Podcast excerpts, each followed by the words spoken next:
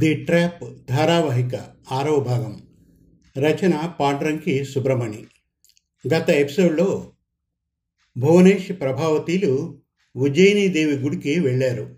దర్శనం పూర్తయ్యాక భువనేష్ ఎందుకు దూరంగా ఉంటున్నాడో ఆరా తీసింది ప్రభావతి. పని ఒత్తిడే కారణమని చెబుతాడు అతను. వాళ్ళకు వరుధిని ఆమె కూతురు పరిచయం అవుతారు ఇక ది ట్రాప్ ఆరవ భాగం వినండి. తీసుకోండి. మీకోసం స్పెషల్గా చేసి తీసుకువచ్చాను. త్వరగా భోజనాలు చేసి నిద్రపోవాలి. మర్చిపోకండి. ఆ ఒక్క మాటతో అతడిలోని నకారాత్మక మూడ్ పటాపంచలైపోయింది.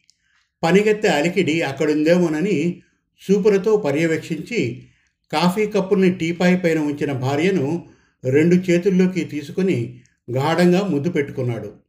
ఆ రోజు చాలా బాగున్నావని కితాబు ఇస్తూ నిజంగా అంత బాగున్నానా అండి? అంటూ ఆమె మరింత గాఢంగా తమకంతో అతని మెడను పెనవేసుకుని ముద్దుల వర్షం కురిపించింది. అప్పుడు భాగ్యం వస్తున్న అడుగుల చప్పుడు విని ఇద్దరూ తొలగిపోయారు. కాఫీ కప్పుల్ని చేతుల్లోకి తీసుకుంటూ. ఇద్దరూ కాఫీలు తాగిన తర్వాత భాగ్యం వచ్చి ఖాళీ కప్పుల్ని తీసుకెళ్ళిపోయిన తర్వాత ప్రభావతి ఆశ నిండిన కళ్ళతో చూస్తూ అడిగింది ఆ పాపను బాగా చూశారా అండి? అని.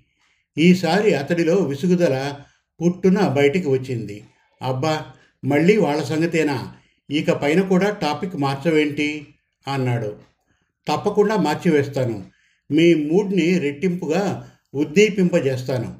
I promise. దీనికి మాత్రం మీరు బదిలిస్తే అందామె. అతడు నోరు మెదపకుండానే తలాడించాడు అడగమన్నట్లు ఆ అమ్మాయి ముఖంలోకి నిదానంగా చూశారా? అతడు ప్రభావతి కళ్ళల్లో కళ్ళు పెట్టి చూశాడు. ఏ అమ్మాయి? ఆ చిన్న పాప గురించి అడుగుతున్నావా? లేక ఆ పాప తల్లి గురించి అడుగుతున్నావా? ఏమైందండి మీకు? ఈ డిపిసి ప్రమోషన్ల గొడవలో పడి మీ బుర్ర బాగా చెదిరిపోయినట్లుంది. ముందు దాని సంగతి మర్చిపోండి. కార్పొరేట్ వ్యవస్థని పక్కన పెట్టండి. ప్రమోషన్ వచ్చినప్పుడు వస్తుంది రానప్పుడు రాదు. దానికోసం కలత చెందుతూ గజిబిజిగా ఆలోచనల్ని పెంచుకోకండి. బిడ్డ తల్లి భర్తను కోల్పోయిన వితంతు స్త్రీని అమ్మాయి అంటానా? నేనిప్పుడు ఆవిడ కూతురు మందాకిని గురించే మాట్లాడేది. ఇప్పుడు చెప్పండి. సరిగ్గా చెప్పండి. ఆ పిల్ల ఎలా ఉంది? ఏమిటి ప్రభా? ఆ పిల్ల గురించి నేను ఇప్పుడు ఎలా చెప్పేది? వయసు పెరగాలి ముఖాన నేవడం రావాలి ఆ తరువాత యవ్వనం వికసించాలి ఆ తరువాతనే ఆ పిల్ల ముఖం గురించి కానీ షేపు గురించి కానీ ఏదైనా చెప్పగలను. భర్త నోట ఆ మాట విన్నంతనే ప్రభావతి నెత్తిని ముని వేళ్ళతో కొట్టుకుంది. నా తలరాత ఒక తల్లి ఆక్రందనని అర్థం చేసుకోరు కదా. ఆ పిల్ల అచ్చు మన సుభాషిన్లా లేదు? అతడు ఆశ్చర్యంగా కళ్ళు పెద్దవి చేసుకుని చూశాడు. సారీ నేను సరిగ్గా గమనించలేదు. చక్కగా చురుగ్గా ఉంది. అంతవరకే గమనించాను. అయినా ఒకరి పోలికలు మరొకరిలో ఏదో ఒక షేప్లో ఉండడం సహజమే కదా. ఇందులో అంతగా అబ్బురపడ్డానికి ఏముంది లేదు మీరు ఖచ్చితంగా మైండ్ఫుల్నెస్తో మాట్లాడడం లేదు. మందాకిని మామూలు పోలికలతో సుభాషిణిలా కనిపించలేదు. అచ్చు గుద్దినట్లు ఉంది. అతడు స్పందించకుండా ఊరకుండిపోయాడు. ప్రభావతి బిడ్డను కోల్పోయిన తల్లి. మనోతత్వ రీతిని చూస్తే స్కూల్కెళ్ళే ప్రతి అమ్మాయి తన కూతురు సుభాషిన్లాగే అనిపిస్తుంది. సైకలాజికల్లీ ఇటువంటిది సంభవించడం సాధారణమే అని చెప్తే ప్రభావతి మానసికంగా తట్టుకోలేకపోవచ్చు. ఇప్పటికే ఆమె ఆరోగ్యం అంత పరిపూర్ణంగా లేదని తనకు తెలుసు. ఏవో గోళీ మాత్రలు డాక్టర్మ్మ ఇస్తుంది కదానని తీసుకుంటుందే గాని వాటిలో కొన్ని ఆమె మానసిక పరిస్థితికి సంబంధించిన వైద్యమని ప్రభావతికి తెలియదు. డాక్టర్ గారు బ్రెక్స్ పిప్రజోల్ మైల్డ్ డోసేజ్లో మాత్రలు ప్రిస్క్రైబ్ చేసినప్పుడు అతడికి తెలియజెప్పింది. వ్యవహారం ఇలానే క- సాగనిస్తే మానసిక సమస్యలు పెద్ద స్థాయిలో పడుసూపవచ్చని అంచేత ప్రభావతి ఉపశమనార్థం మానసిక సమతుల్యత కోసం అల్లనల్లన సంతోషం కలిగించే చిట్టిపొట్టి పనులు చేస్తూ ఉండాలి. అలా మనసును తలపోస్తూ ఎట్టకేలకు అతను నోరు తెరిచాడు. అవును ఇప్పుడు బాగా ఆలోచించి చూస్తే నాకు అలానే అనిపిస్తోంది ప్రభా. సరే అలాగే అనుకుందాం. దానికి మనం చేసేదేముంది? దానివల్ల మనకేం ప్రయోజనం? ఇలాగన్నారు బాగుంది. పార్కులో ఆ అమ్మాయిని చూసినప్పటి నుంచి మనస్సు సంతోషంతో ఎంతలా ఎగిసి పడుతోందో తెలుసా? ఆ పాపగాని మన ముందు ఉంటే మీకు కూడా చెప్పలేనంత తెరపిగా ఉంటుంది. అవునా కాదా? తప్పకుండా. మరి ఇందులో పెద్ద అడ్డంకేదీ ఉండదోయ్. వరూధిని తన విజిటింగ్ కార్డు ఎలాగూ ఇచ్చిందిగా? మందాకిని కూడా మనతో క్లోజ్గానే మసులుతోందిగా? ఒంటరిగా ఉన్న ఆమెకు ఫ్రెండ్స్ సందడి అవసరమేగా? ఇక ఆగడం దేనికి? గుడికి వెళ్ళి వస్తున్నప్పుడు లేక పుణ్యక్షేత్ర దర్శనం కోసం సాగుతున్నప్పుడు తల్లి కూతుళ్ళను నీతో అంటే మనతో పాటు వెంటబెట్టుకుని వెళ్తూ ఉండవచ్చుగా? ప్రభావతి మౌనంగా తల పంకిస్తూ అన్య మనస్కురాలే కూర్చుండిపోయింది. అప్పుడు అదే అదునుగా భువనేష్ లేచాడు. ఇక మనం పడక గదిని పావనం చేద్దామా? ముఖమల్ పాన్పు మన కోసం కొన్ని రోజులుగా బెంగ పెట్టుకున్నట్లుంది అంటూ చేయి అందించాడు. ఆమె ఎందుకో చేయి అందుకోలేదు. అందుకోకుండానే అందామె సీరియస్గా ముఖం పెట్టి మరొకటి గమనించారా? లేదన్నట్టు తల అడ్డంగా ఆడించాడు. వరూధిని గారిని గమనించారా? విసుగ్గా ముఖం చిట్లించాడు అతను.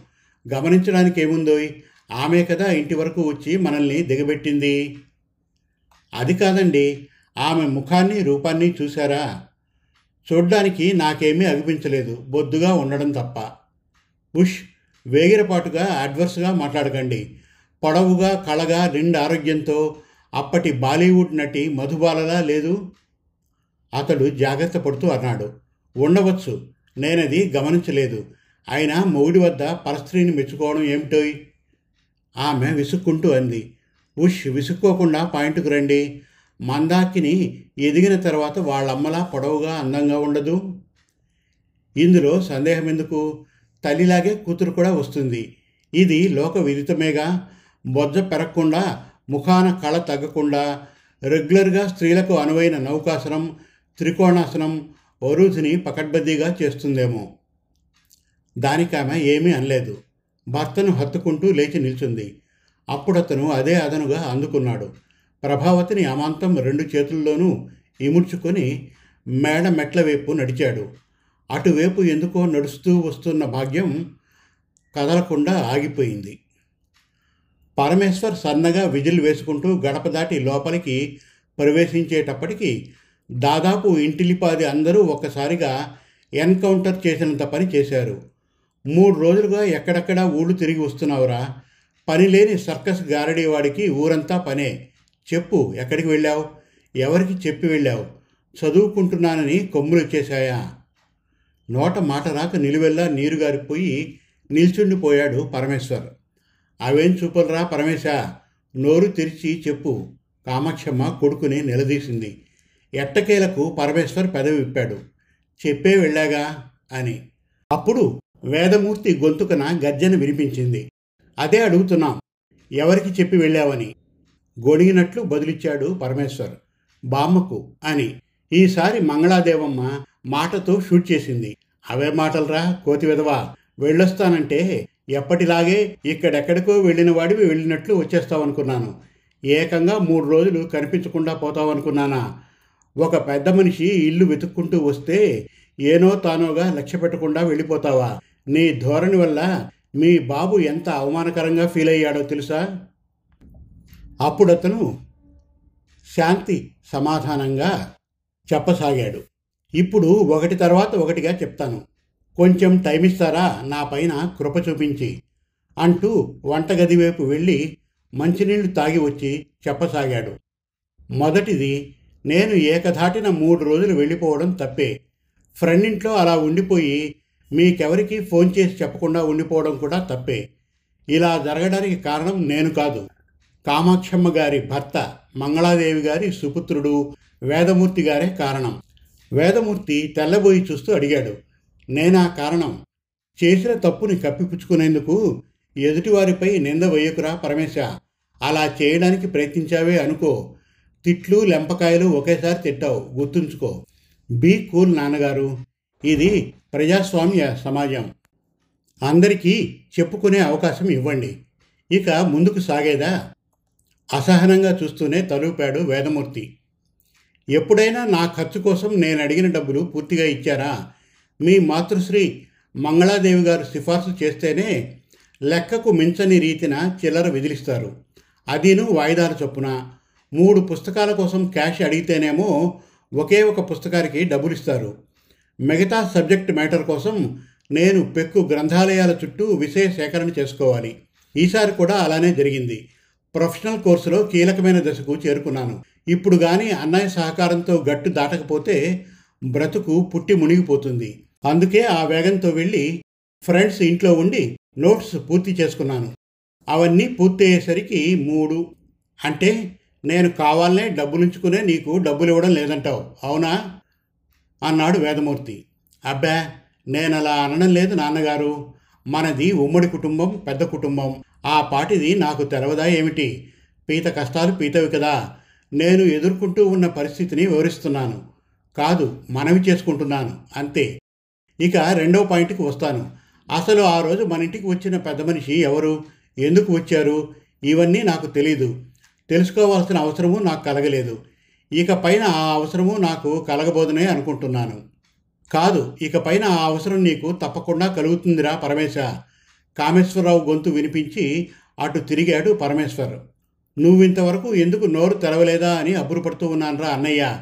ఇక ఇప్పుడు నీ వంతు చెప్పరా అన్నయ్య. సరే చెప్తాను. మొదటిది ఇది చెప్పు. నీకు మిస్టర్ దివాకర్ తెలుసా? తెలవడం ఏమిటి? చూస్తున్నాను కూడా కానీ చాలా కాలం నాటి మాట. ఇప్పుడు గుర్తుపట్టగలనో లేనో తెలియదు. కరెక్ట్. ఇక చెప్తాను నిదానంగా విను. ఇది మన కుటుంబానికి ముఖ్యంగా నీ భవిష్యత్తుకి సంబంధించిన విషయం. అలాగా అన్నట్టు తలుపాడు పరమేశ్వర్. అప్పుడు కామేశ్వరరావు చెప్పసాగాడు. పరమేశ్వర్ సావధానంగా వింటూ ఉన్నాడు. ఇంకా ఉంది. ది ట్రాప్ ఏడవ భాగం త్వరలో. మరిన్ని చక్కటి తెలుగు కథల కోసం కవితల కోసం వెబ్ సిరీస్ కోసం మన తెలుగు కథలు డాట్ కామ్ విజిట్ చేయండి. Thank you.